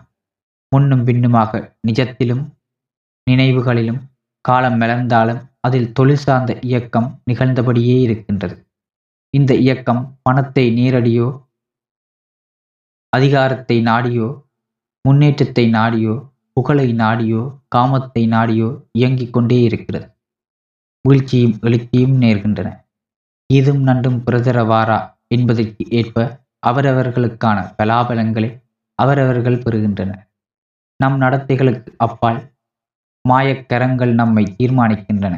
இதில் அபூர்வமாக சில உன்னத தருணங்கள் எரி நட்சத்திரங்களைப் போல வந்து போகின்றன. மனித மனமே தந்தைத்தனத்தால் ஆன உலகமாக மாறிவிட்டு இருக்கின்றது. பிறர் நலன் மங்கியே எங்கும் இருக்கின்றது. இங்கு கலாபூர்வமாக புயலிலே ஒரு தோணியில் கொண்டு வந்திருக்கின்றார். சிங்காரம். வறண்ட பிரதேசங்களில் ஒரு பழக்காட்டை உருவாக்குவது போன்ற அரிய செயலை செய்ய பாண்டியன் முனைகின்றார். இது ஒரு விவசாய மனநிலையும் கூட. பாண்டியன் இதற்கு சம்பந்தமற்ற உலகிலிருந்து வந்திருந்தாலும் கடலுக்கு அப்பால் எளிய வாழ்க்கையிலிருந்து கிளம்பி வந்த இளைஞர்களின் தன்னெழுச்சியான இந்திய விடுதலை கனவை கொண்டது. இந்த இளைஞர்களின் எழுச்சிக்கும் மூத்தோர்களின் தொழில் முன்னேற்றத்துக்குமான இடையறாத பனிப்போரை திறம்பட வெளிப்படுத்தியிருக்கின்றார். நேதாஜியின் மரணமும் ஜப்பானின் தோல்வியும் திகைக்க வைக்கிறது. இராணுவ இளைஞர்கள் வழிகாட்டுதல் இல்லாமல் அவர்களுக்கு தெரிந்து விரும்பிய முடிவுகளை எடுத்து நிலை கொள்கின்றனர் சிலருக்கு இது நிலையற்ற சூனியத்தை தருகின்றது. யார் வென்றார்கள் என்ற தெளிவற்ற நிலை அந்த தேசத்தில் நிலவுகின்றது. தென்கிழக்கு ஆசிய நாடுகளில் விடுதலை குரல் ஒலிக்கின்றது. இந்த வினோத சூழல்தான் தமிழ் இளைஞர்களை திடமான முடிவுகளை எடுக்க விடாமல் பண்ணுகின்றது. மனதின் ஆழத்தில் திரும்பவும் இந்த இங்கிலீஷ்காரனை வெல்ல முடியும் என்ற நம்பிக்கையும் எழுகின்றது. ஆனால் போர் நின்றுவிட்ட முடிவு ஏமாற்றம் அளிக்கின்றது. தோல்வியை போரின் நேர் மிகமாக கண்டிருந்தால் அடங்கி ஒடுங்கி ஒரு வாழ்வை தேடியிருக்க முடியும். வென்றிருந்தால் குடும்பங்களில் மதிப்பு கிட்டியிருக்கும். தோற்காமலே பிரிட்டிஷ் ஆட்சியின் கைப்பிடிக்குள் நிற்க வேண்டிய சூழல். யதார்த்தம் ஒரு பக்கம் கனவு ஒரு பக்கம். செல்லியாவின் வீழ்ச்சியை இந்த மாயச் சூழல் செய்கிறது. வீரத்தனத்தை முற்றாக கலட்டி எறிந்துவிட்டு கணக்கு எழுதும் பையனாக அமர முடியவில்லை. மனமெங்கும் நிரம்பியிருக்கும் காதலையும் துறக்க முடியவில்லை. அவனை யதார்த்தம் தோற்கடிக்கிறது. காதலை இழக்க வேண்டியதாகிறது. போராளிக்கு யதார்த்தம் தரும் மதிப்பின்மையை சிறப்பாக வெளிப்படுத்தியுள்ளது. கடலுக்கு அப்பால் நாவல். போராளியாக சென்று வந்தவனை குடும்பம் என்ற அமைப்பு பொருத்தமற்றவன் என்று வெளியே தூக்கி எறிவதை கடலுக்கு அப்பால் நாவல் சொல்கிறது என்றால் போராளியாக இருப்பவனை குடும்ப அமைப்பு இழக்க இழக்க அவன் பற்றுகளை அறிந்து கொண்டு இன்னும் தீவிரமாக பொது வழியில் புகுந்து செல்லுதலை புயலிலே ஒரு தோணி சொல்கிறது எனலாம் இரு நாவல்களிலும் ஒரு தீவிரத்தன்மை இருக்கின்றது. ஒரு போராளி தன் காதலின் வாழ்க்கைக்காக தன் காதலை தியாகம் செய்கின்ற மகத்தான காரியத்தை உக்கிரத்துடன் வெளிப்படுத்துகின்றது. கடலுக்கு அப்பால் நண்பர்கள் பணம் போகம் குடும்பம் நிம்மதி ஊர் என அமர்ந்து விடுகின்ற போதும் இந்த லௌகீக பந்தங்களை தூக்கி எறிந்துவிட்டு சமூக விடுதலைக்காக தன்னை ஒரு சுடராக்கிக் கொண்டு விடுதலை ஜோதியில் கலக்கின்றான். புயலிலே ஒரு தோணி நாயகன். கடலுக்கு அப்பால் நாவலில் போராளியின் காதல் தமிழ் மனங்களில் விதிப்படி தீர்மானிக்கப்படுவது சிதைக்கப்படுகின்றது. புயலிலே ஒரு தோணி நாவலில் போராளியின் லட்சிய கனவு நண்பர்கள் கைவிட்டதால் வீழ்கின்றது. புயலிலே ஒரு தோணியை ஒரு விண் நவீனத்துவ பிரதி எனலாம். தமிழ் இலக்கிய பரப்பின் மீது நவீன மனிதர்கள் வைக்கும் விசாரணை இந்த நாவல். அறம் ஒழுக்கம் வீரம் கற்பு அமிர்த சுரபி எல்லாம் தலைகீழாவிட்ட ஒரு வாழ்க்கை முறையில் பண்டைய இலக்கியம் தரும் உயர்ந்த கருத்துக்கள் நகையாடப்படுகின்றன. பாண்டியன் தமிழ் பெருமைகளையும் தமிழர் பெருமைகளையும் புரட்டி போடுவது இழிவு நோக்கம் கருதி அல்ல இழிந்த நிலையை மாற்ற வேண்டும் என்ற ஆழ்ந்த பற்றுடனே பேசுகின்றான். நாவலில் அப்படியான பாத்திரத்தையும் ஏற்று தெற்காசிய நாடகங்களில் காலூன்றி போராடுகின்றார். பேசியர் உலகை ஜி நாகராஜனை விட இன்னும் பட்டவர்த்தமாக காட்டியவர் சிங்காரம் அவர்கள் வெளிப்படுத்தும் மொழியும் உறவுகளும் பூச்செட்டு அசலாக இருக்கின்றன. பக்க அளவில் குறைவு என்றாலும் அசல். ஜீனா வாழ்க்கை மீது அல்ல எழுத்தில் வந்த வேசியர் மீது ஒரு பச்சாதாப குரலை வெளிப்படுத்துகின்றார். வேசியரை வேசியராகவே வெளிப்படுத்துகின்றார் சிங்கார். வியாபாரி மனைவி வெங்கலக்கடை தெருக்காரி மேலமாசி முத்துநாயகி வடக்காவணி வீதி ரங்கூன் ராஜசுந்தரி இரட்டை வீட்டு முத்துலட்சுமி குன்றக்குடி வள்ளி கப்பல்காரி என எத்தனையோ பெண்கள் பார்வையிலும் பேச்சிலும் நினைவுகளிலும் ஊடாடுகின்றனர். எல்லா தாசிகளுக்கும் வேசிகளுக்கும் ஒரு கனவு இருக்கின்றது. அன்பான ஆடவனை மணந்து மகிழ்ச்சியோடு வாழ வேண்டும் என்ற விருப்பத்தை ஏதோ ஒரு நொடியில் வெளிப்படுத்தி விடுகின்றனர் நாவலின் துவக்கமே ஒரு அசாதாரண சூழ்நிலையில் இருந்துதான் விரிகின்றது. ஆங்கிலேயர் தோற்று பின்வாங்கிவிட்டனர் ஜப்பானியர் நுழைகின்றனர். ஆட்சி மாற்றம் மனிதர்களிடம் பதுங்கி இருந்த ஆசையை கிளறிவிடுகின்றது வினோத கூத்துக்களை அரங்கேற வைக்கின்றது. இனவரி பசிவரி காமவரி பழிவரி ஏழ்மை வரி விடுதலை வரி மூர்க்க வரி பொருள் வரி இழிவு வரி எல்லாம் பீரிட்டு மெடான் நகர வீதிகளை தாக்குகின்றது. வரலாறு முழுக்க கட்டுப்பாடு காவல் இல்லா காலங்களில் அடிமை மனிதர்கள் போக்கிரிகள் உதிரிகள் ஏழைகள் எல்லாம் வேறொரு மனிதர்களாக தங்களை வெளிப்படுத்திக் கொள்வதை இங்கு பார்க்கின்றோம். ஜப்பான் வீழ்ந்த போதும் இதே காட்சியை பீனாங் நகரில் பார்க்கின்றோம். ஒரு கொள்ளை கும்பல் டியூப் ஹோட்டலில் இருந்து வெள்ளிக்கலங்கள் கண்ணாடி பண்டங்கள் மேசைகள் இருக்கைகள் லினன் விரிப்புக்கள் வெல்வெட் திரைகள் எல்லாவற்றையும் அள்ளிக்கொண்டு செல்கின்றது. மெடானில் சிக்கிக்கொண்ட அம்போனிய சிப்பாய்கள் உடல் நலிவு காரணமாக வெளியேற முடியாத நிலையிலிருந்தவர்கள்.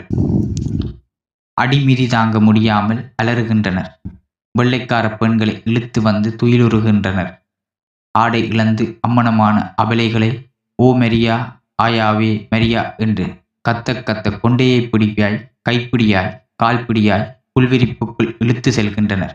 பட்ட பகலில் ஊரறிய உலகறிய கதறிய கண்ணியர் பாலியல் பலாத்காரம் செய்யப்படுகின்றனர். கொள்ளை கொலை கற்பழிப்பு என நீளும் கலவரத்தை சிங்காரம் மெல்ல விலகி நின்று பார்க்கின்றார்.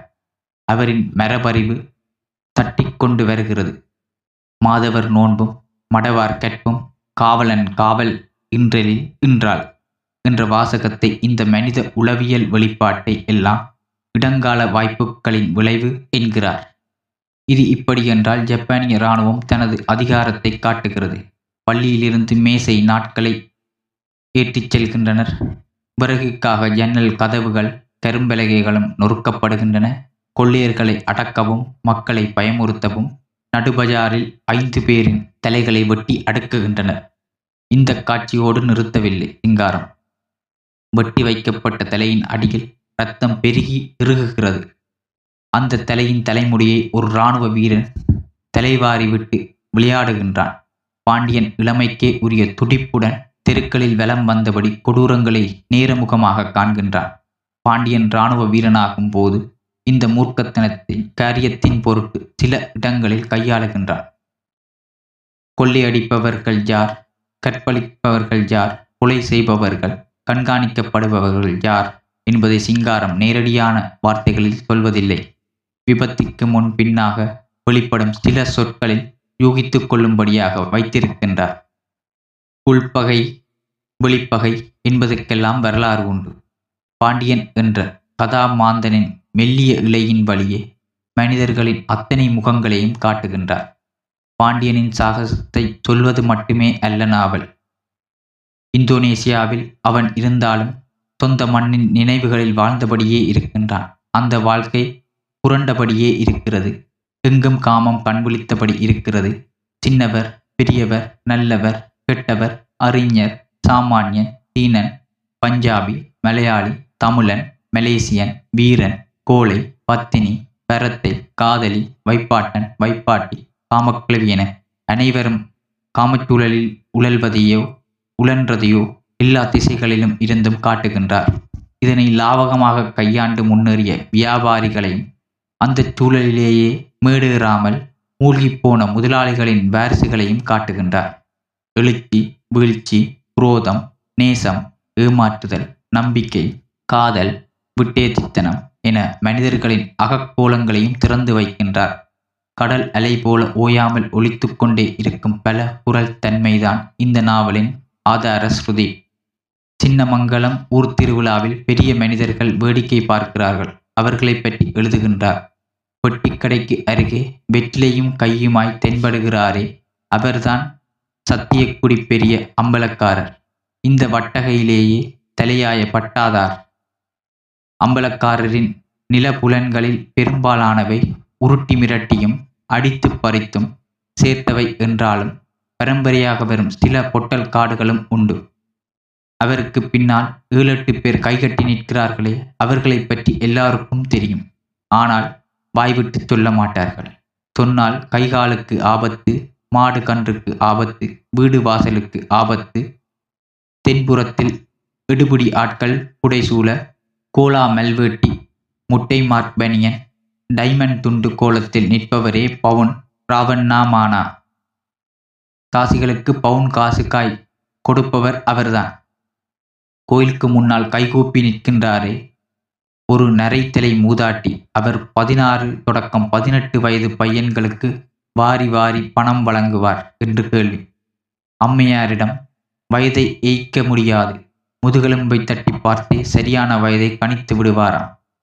தமிழர்களின் சங்கப் பெருமை பற்றி பேசும் நண்பர்கள் இடையே சாதி பிரச்சினை எழுகின்றது. அதன் பல்வேறு வேர்களை பற்றி எதிர் நின்று சில நண்பர்கள் அலசுகின்றனர். ஊசி மெழுகுபவர்களுக்கு சூடான பதில்கள் தரப்படுகின்றன. சாதி ஒழிய வேண்டிய பல வழிகள் பற்றியும் அலசுகின்றனர். பா. சிங்காரம் கதையை நகர்த்துவதை மட்டுமே நோக்கமாக கொள்ளவில்லை. காலத்தின் நகர்வில் மக்களின் அன்றாட நிகழ்வின் ஊடே ஒவ்வொரு அத்தியாயத்திலும் சமூகத்தில் நிலவும் சிக்கல்களை தொட்டு அலசுகின்றனர். நாவலை ஒரு விவாத களத்திற்கான ஒரு மேடையாக வெற்றிகரமாக மாற்றுகின்றார் சிங்காரம். ஜெர்மனி ஜப்பான் தோல்வி நோக்கி சரியத் தொடங்குவதற்கான காரணங்களை சீனர்களின் ஆதரவுடன் கம்யூனிஸ்ட் கொரில்லாக்கள் ஊடுருவி புரட்சியில் ஈடுபடுவதை இந்தோனேசிய இளைஞர்களின் சுதந்திர பிரகடனங்களை விவாதத்திற்கு உள்ளாக்குகின்றார். இந்திய இளைஞர்கள் நேதாஜி படையில் இணைந்து பாரத விடுதலைக்கான போரில் ஈடுவதற்கான ஒரு தோற்றத்திற்கு உள்ளே தனி மனிதர்களின் அக்கிரமங்களை காட்டுகின்றார்.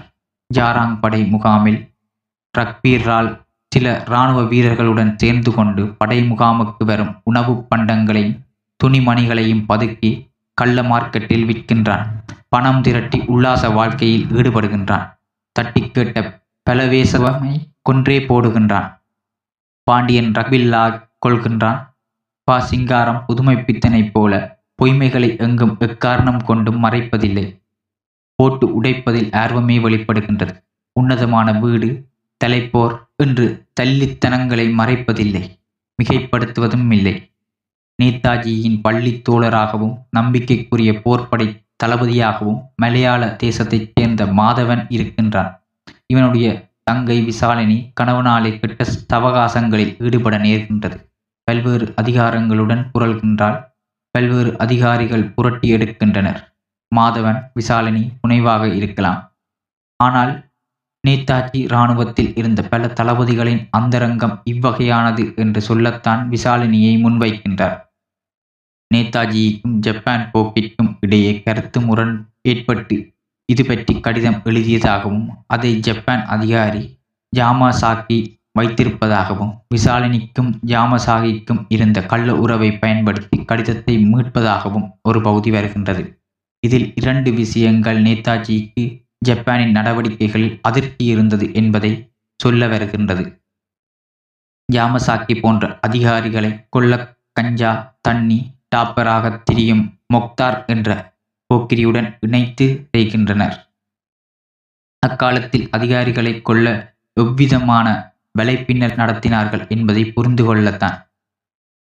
இன்று பசுவதை தடுப்புச் சட்டம் பற்றி ஊடகங்கள் பரபரப்பான செய்திகளை தருகின்றன. வடநாட்டில் இதன் பெயரில் அப்பாவி மக்கள் இஸ்லாமியர் கொல்லப்பட்டதும் நம்மை நடுங்க வைத்தன. அக்காலத்திலேயே பசுக்கறியை உண்பது குறித்து இந்நாவலில் ஒரு அத்தியாயம் அலசுகின்றது.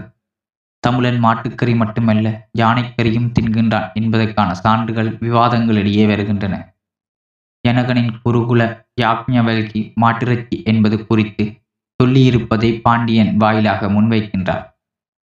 மாட்டுக்கறி தின்பது பாவமாக இருக்கலாம். இருப்பினும் பல்லுக்கு மெதுவாக இருந்தால் தின்னவே தின்பேன் என்கின்றான்.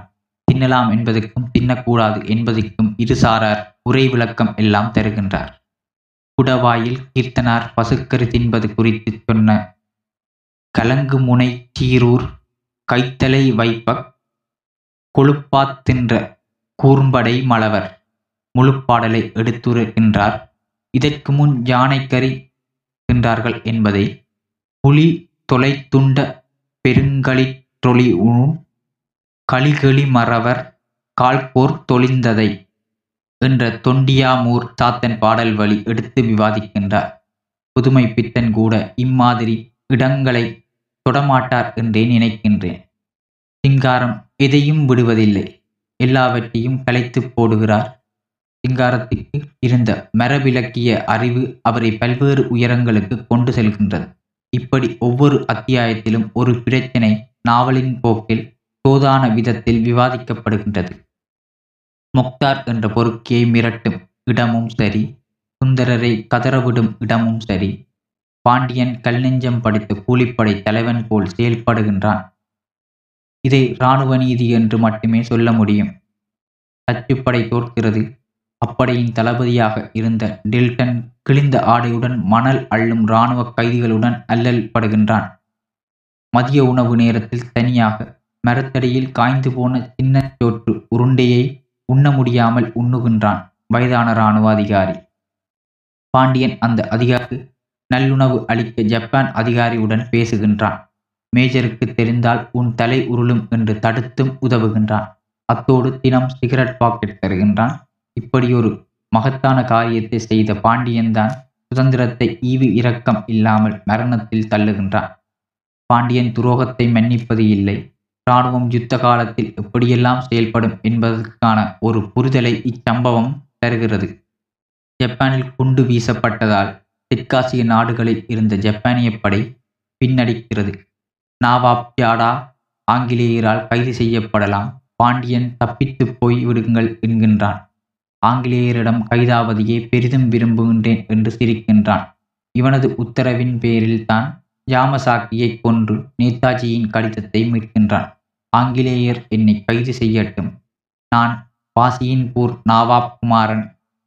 எனது தனியின் மத்திய சர்க்கார் காரியதர்சி தாய்மாமா ஹைகோர்ட் நீதிபதி என்கின்றான். நாவாப்பின் விடுதலை என்பது மிக மிக சுலபமான ஒன்று என்பதை போடிடுகிறார் பாண்டியன் போன்ற எளிய வீரர்கள் சிக்கும்போது சித்திரவதைக்குள்ளாகின்றார்கள். இந்த முரணை எள்ளலோடு வெளிப்படுத்துகின்றார். குண்டு வீச்சுக்கு பின் ஜப்பானின் பணமதிப்பு இழக்க நேரும் என்ற நிலை வருகிறது. உடனே அல்ல என்றாலும் குறுகிய காலத்தில் அவ்விதமே நேரும். இதற்கு இருக்கும் கொஞ்ச நாள் மதிப்பை பயன்படுத்திக் கொள் என்று கத்தை கத்தியாக தருகின்றான். அத்தோடு தச்சு பணக்கட்டுக்களையும் தருகின்றான். இந்த பணம் வெறும் காகிதமாவதும் வெறும் காகித மதிப்பு பெறுவதும் இந்த கால விளையாட்டை பற்றி விவாதம் வருகின்றது. சென்ற ஆண்டு ஐநூறு ஆயிரம் ரூபாய் நோட்டுகள் ஒரே நாளில் மதிப்பிழக்கச் செய்ததும் கத்தை கத்தையாக வெளியேறின. குறிப்பிட்ட காலம் செல்லும் என்ற நிலையில் எல்லா பித்தலாட்டங்களும் நடந்தன. நாவலில் நாற்பதுகளில் பேசப்பட்ட சில விஷயங்கள் இன்றைய பிரச்சனைகளுக்கு ரொம்ப பொருத்தமாக இருக்கின்றன. இங்கேயே பிறந்து வளர்ந்த டச்சுக்காரர்கள் அந்நியர்களா? இம்மண்ணின் மக்களா? என்ற பிரச்சினை எழுகின்றது. இந்தோனேசியர்கள் அவர்களை அந்நியர்களாக பார்க்கின்றனர். அறிவியக்கத்திற்கும் உணர்வியக்கத்திற்குமான மோதல் உருவாகின்றது. இருதரப்பு நியாயங்கள் ஆராயப்படுகின்றன. டச்சு இளைஞன் தன்னை அந்நியனாக பார்ப்பதற்கு ஒரு பதில் சொல்கின்றான். கொடி பறக்க இந்தோனேசியா தங்கள் கைக்குள் இருக்க விரும்புகின்றான். இப்படியான உளவியல் வெளிப்பாடுகள் பிரச்சினையின் பின்னணியில் இருந்து கிளம்புகின்றன.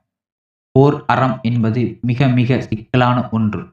மோதிக்கொள்ளும் இருவேறு நாடுகள் அல்லது போராட்டக் குழுக்கள் தங்கள் வகுத்த பாதையில் வெற்றியடைய வேண்டும் என்று விரும்பியே மோதுகின்றனர் ஒன்றின் செயல் திட்டம் எதிர் அணிக்கு அறமற்றதாக அமைகின்றது. தோல்வியுற்ற துருப்புக்கள் வெற்றியடைந்தவர்களின் பல்வேறு இம்சைகளுக்கு ஆளாகின்றன. அவமானத்திற்குள்ளாகின்றன. வக்கிரமான முறையில் சிதைக்கப்படுகின்றனர் தோற்றக்குழு வென்றிருந்த காலத்தில் இதைத்தான் செய்திருக்கின்றது. தோற்றவர்களுக்கு அறமற்றதாகவே தெரிகின்றது. மனித குலத்தின் போர் என்ற வடிவம் தோன்றிய அந்த நொடியிலேயே இந்த அறத்தின் வீழ்ச்சி நடக்கத் தொடங்கிவிட்டது. இதில் இன்னொரு சிக்கல். இணைந்து பணியாற்றிய இரு அணிகளுக்கு இடையே கருத்து முரண் வரும்போது விபரீதம் ஏற்படுகின்றது. தங்கள் அணியை எதிர்வரும் காலப்பழியிலிருந்து காப்பாற்றிக் கொள்ளவே உடனடி நலத்திற்காகவே சுயநல அழித்தொழிப்பில் ஈடுபடுகின்றனர். மற்றுமொரு சிக்கல் ஒரு போர்க்குழுவிற்குள்ளேயே காட்டிக் கொடுக்கின்றவனை தேடி அழித்தொழிக்கின்ற இடமும் கருத்து வேறுபாட்டால் பழிவாங்குகின்ற இடமும் பேரறத்தின் மாபெரும் வீழ்ச்சியாக நடந்திருக்கின்றது. போரின் சன்னிதானத்தில் இதுவும் அவர்களுக்கான போர் அறமாக கொள்ளப்படுகின்றது. ஈழப்போரில் பங்கு கொண்ட போராளி குழுக்களின் உள்விவகாரங்களை புரிந்து கொள்ள ப. சிங்காரத்தின் புயலிலே ஒரு தோணி நாவல் கூடுதலான புரிதலை உண்டாக்குகின்றது. ஈழத்து நாவல்களை விட. ஈழத்து போரை முன்வைத்த எழுதியவர்கள் அதை ஒரு சார்பாகவோ இனச்சார்பாகவோ எழுதியுள்ளனர். இது ஒன்றும் தவறு இல்லை. இதற்கான வரலாற்று சமூக காரணங்களும் இருக்கின்றன. ஆனால் தமிழ் சமூகத்தை அல்லது பிற சமூகத்தை போரை உள்விவகாரங்களை சற்று விலகி நின்று எழுதும்போது அங்கே நாம் காண இருப்பது மானிட அவலமும் அபத்தமும் தான் இதை சிங்காரம் தன் படைப்பின் வழி வென்றெடுத்திருக்கின்றார். உலகப் போரில் தோன்ற ஜப்பானிய இராணுவம் இன்னும் முற்றாக விலகிக் கொள்ளாத நிலை. ஆங்கிலப் படையும் வந்து சேராத நிலை. அடிவாங்கி நொறுங்கி கிடந்த டச்சுக்காரர்கள் மீண்டும் எழுந்துவிடலாம் என்ற நம்பிக்கை. போராடிய தமிழ் இளைஞர்கள் சிலரிடம் பணமும் விளையாடுகின்றது பாண்டியனும் அவனது நண்பர்கள் கதிரேசன் தாத்தையா மாசானன் நால்வரும் கொண்டாட்டத்துடன் பகலில் பேங்காங் நகர் கிராம பகுதி நெல் வயலும் தென்னந்தோப்புகளும் விரிந்த பகுதியில் காரில் செல்கின்றன. கிராமத்து வழியாக கார் போகிறது. குடில்களுக்கு முன் காலை நீட்டி உட்கார்ந்து வெற்றிலை மென்று அசை போட்டு கொண்டிருந்த பெண்கள் கள்ளங்கபடமின்றி பேசி சிரித்து கொண்டிருந்தனர். சிறுவர்கள் பிறப்பம் பந்தை தூக்கி எறிந்து ராஜா ராணி விளையாடுகின்றனர். என்று இரு வரிகளிலும் அழகாக காட்சியை காட்டிவிட்டு பின்னே கொதிப்பின் உக்கிரமான கள்ளத்தனம் மிக்க உலகை காட்டுகின்றார். இந்த இரண்டு நிலைகளையும் சட்டென்று பொருத்தி பார்க்க முடியாத விதத்தில் தேர்ந்த வாசகன் பொருத்தி பார்த்து கொள்வான் என்ற நம்பிக்கையில் வெகு நுட்பமாக எழுதியிருக்கின்றார். இந்த கலை வெளிப்பாடு நாவல் முழுக்க விரவியிருக்கின்றது. மாலை மூன்லிங் கேளிக்கை விடுதிக்கு வருகின்றனர். இருள் கவ்வுகின்றது. விடுதி ஜெகஜோதியாக கோலாகலமாக கொள்கின்றது. பெரும் பெரும் பணக்காரர்கள் வந்து உண்டு மகிழ்கின்றனர். இராணுவ அதிகாரிகள் அழகான வேசியர்களை அணைத்தபடி குடித்துக் கொண்டிருக்கின்றனர். பாண்டியன் நண்பர்களும் குடித்து கொண்டிருந்தனர். தெற்காசியாவை பொறுத்தளவில் போர் ஓயத் தொடங்குகின்றது. கதிரேசன் உட்டாகத்தில் உள்ளார்ந்த கடுங்கோபத்திலும் எழுந்து தன்னை ஒரு தீர்க்கதரிசியாக அறிவித்து பேசுகின்றான். சுய இழிவு மொழியால் ஆங்கிலத்தில் தமிழ் இனத்தை திட்டுகின்றான். பழுப்பு மஞ்சள் கருப்பு இனத்தவர்களையும் திட்டுகின்றான். உடலின் மேல் தோலை அறுத்து வெள்ளையாக்கிக் கொள்ளுங்கள் என்று இழித்துக் கூறுகின்றான். அணுகுண்டு வீசி குழந்தை குட்டிகளை நாசமாக்கிய வெள்ளை அஞ்ஞானியே மூடுவாயே. தீர்க்கசதியின் கொடுஞ்சாபத்திற்கு உள்ளாகி மீளா துயரில் என்று சாடுகின்றார் பேச்சு எங்கெங்கோ செல்கின்றது பம்பிழுக்கின்றான் ஆசிய மக்களின் அடிமை வாழ்வை கதிரேசன் கூட்டுகின்றான். வெள்ளை என்ற நிறம் தவிர மற்ற நிறம் கேவலத்துக்குரியது என்கின்றான். மது அருந்தியபடி தீர்க்கதரிசி என்ற போர்வையால் வெள்ளையர்களை புகழ்வது போல பழித்து பேச மொழியை வெள்ளைக்கார கர்னல் புரிந்து கொள்கின்றான் வம்பு இழுத்து ஒரு கலாட்டாவை நிகழ்த்த திட்டமிட்டே வந்திருப்பதைப் போலவே இருக்கின்றது. கதிரேசனால் இந்த மோசமான சூழல் உருவாகின்றது என்பது சரி. ஆங்கிலேய கர்னல் தாக்க வருகின்றான். கதிரேசன் ஆவேசம் கொண்டு தாக்கி வீழ்த்துகின்றான். பகடிக்கே சொந்தக்காரர் என்பது இதுதானா என்று கிண்டல் அடிக்கின்றான். கேளிக்கை விடுதியில் குடித்து மகிழ்ந்து கொண்டிருந்த மஞ்சள் பழுப்பு கருப்பு நிறத்தவர்கள் கைத்துப்பாக்கிகளை உருவியெடுத்து வெள்ளையார்களை வரிசையை குறிபார்க்கின்றனர் எப்படி புரிந்து கொண்டார்கள் என்பதே ஆச்சரியமாக இருக்கின்றது. சுதந்திர வெளிப்பாட்டின் ஆழ்மன கோபத்திலிருந்து கிளம்பியதாக இருக்கின்றது. தன்மானம் அவர்களுக்குள்ளும் பதுங்கியிருந்தது. பிரிட்டிஷ் சாம்ராஜ்யம் வெள்ளை திமிர் ஆள பிறந்தவர்கள் என்ற ஆணவம் ஒரு கணம் நொறுங்கி வீழ்கிறது. விடுதியில் அசாதாரணமான பேரமைதி நிலை கொள்கின்றது ஒரு துப்பாக்கி குண்டு யாரிடமிருந்து கிளம்பினாலும் ரணகலம்தான் என்னென்னமோ நிகழ்ந்துவிடும் ஒரே ஒரு குண்டு அமைதி நீடிக்கின்றது. பழுத்த பக்குவப்பட்ட வெள்ளைக்கார கிழவன் எழுந்து தோழமை என்று கைவிரித்து வருகின்றான். அசாதாரண சூழல் அடங்குகின்றது. மெல்ல புன்னகை மலர்கின்றது. யாவரிடத்தும் பா சிங்காரம் மனதின் ஆழத்திற்குள் எவ்வளவு தூரம் சென்று பார்க்க முடியுமோ அவ்வளவு தூரத்துக்கு போகின்றார். பிரச்சினையை புனைவிற்குள் கட்டமைத்து பயணப்பட்டு பார்க்கின்றார். இந்த இந்த நெருக்கடியில் இந்த இந்த விதமாக வெளிப்படுத்துவான் என்ற சாத்தியப்பாட்டை கண்டடைகின்றார். கதிரேசன் நுட்பமான எள்ளல் மொழியில் தன் நண்பர்கள் டூல குடித்தபடி வெளிப்படுத்தி கொண்டதன் காரணம் என்ன? ஜப்பான் வீழ்ந்து விட்டது. மீண்டும் ஆங்கில ஆதிக்கம் நுழையப் போகிறது. வெள்ளைத்தோல் விவகாரம் மேலெல்லாம் இளைஞனின் விடுதலை கனவு வீழ்ச்சியுறவிருக்கிறது இந்த ஆதங்கத்தின் வெளிப்பாடாக இருக்கிறது அங்கதம். நான்கு இளைஞர்கள் தங்களை இவ்விதம் வெளிப்படுத்தி கொண்ட விதம் உலக இலக்கியத்தில் இல்லாதது. தமிழிலும் சரி பிற இந்திய நாவல்களிலும் சரி இப்படியான ஒரு வெளிப்பாடு இல்லை. இந்த அபத்த தரிசனத்தை உயர்ந்த தரத்தில் வெகு கழுவாக சிங்காரம் இவ்விடத்தில் வெளிப்படுத்திவிட்டார் நாவல் இலக்கியத்திலே ஒரு பேருணர்ச்சியை அளித்த நாவல் புயலிலே ஒரு தோணி. தமிழில் பேருணர்ச்சியை உண்டாக்கிய சிலப்பதிகாரம் கம்பராமாயணம் என்ற காப்பியங்களோடு ஒப்பிட வேண்டாம் என்று மனம் சொன்னாலும் இப்போதைய இந்த ஒப்பீடே சரியாக தோன்றுகின்றது. சிங்காரம் உயிரோடு இருந்திருந்தால் இந்த அத்தியாயத்தை இப்படி எழுதத் தூண்டிய மனநிலை என்ன என்று கேட்டிருக்கலாம். ஒருவேளை தமிழ் மரபிலக்கியம் இந்த வித்தியை எழுதும்படி ஊக்கியிருக்கலாம். பஞ்ச புகழ்ச்சி எழுத்து வகைக்கு தமிழ் இலக்கிய பரப்பிலேயே சிங்காரம் எழுதிய இப்பகுதிதான் உச்சம். நான் படித்த அளவில் ஐரோப்பிய இந்திய நாவல்களில் இப்படியான ஒரு பகுதி இல்லை. இதனை இன்று பின்னவீனத்துவ எழுத்து வகை என யாரேனும் பெயரிட்டு கொண்டாடலாம். படைப்பாளியின் மனம் இசங்களால் ஆனதல்ல. படைப்பு உற்றுக்கண்களில் விசித்திரங்களால் உருவாவது. சூழலும் நெருக்கடியும் சிதைவும் கூட இப்பகுதியை இவ்விதம் எழுதத் தூண்டி இருக்கலாம். நன்றி.